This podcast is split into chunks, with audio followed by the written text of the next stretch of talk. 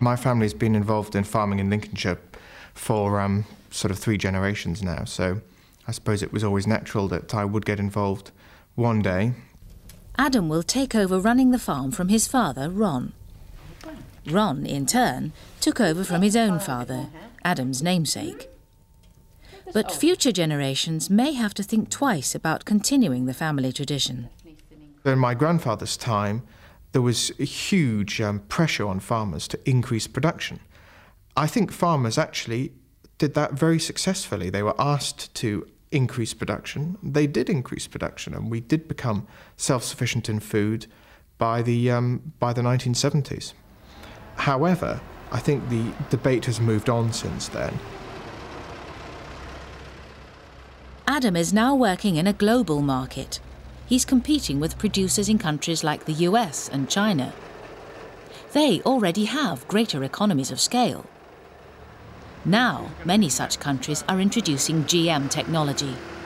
If we're competing with, say, North American producers, where um, GM technology is, is already widely used, if they're able uh, to produce uh, food using uh, GM technology and not to use as much herbicide or whatever, therefore to, to reduce their costs, Obviously, uh, if we're not using GM technology, we will only be able to produce food at a higher cost.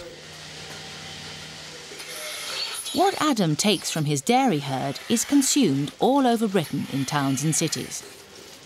Unlike some of his customers, Adam's job involves working directly with nature. Perhaps this influences his ethical worldview. His is the anthropocentric view. I think that um, man has a right to exploit nature in order to live.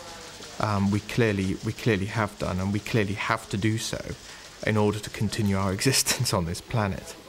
So the question is really to what extent. I think in an ideal world we can exploit it to the extent that uh, that it is sustainable, that we can continue to exploit it in the future.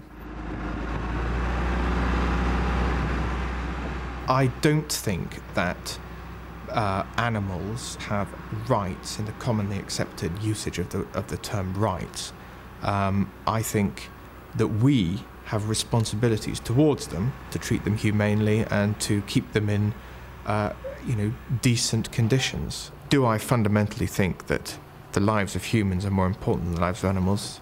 Yes. Very simply, yes. This is quite a, a common sort of view in anthropocentrism that animals don't have the same sort of moral status that humans have, so they don't have rights. But we are moral beings, and that makes us have to think about what responsibilities we have to other life forms.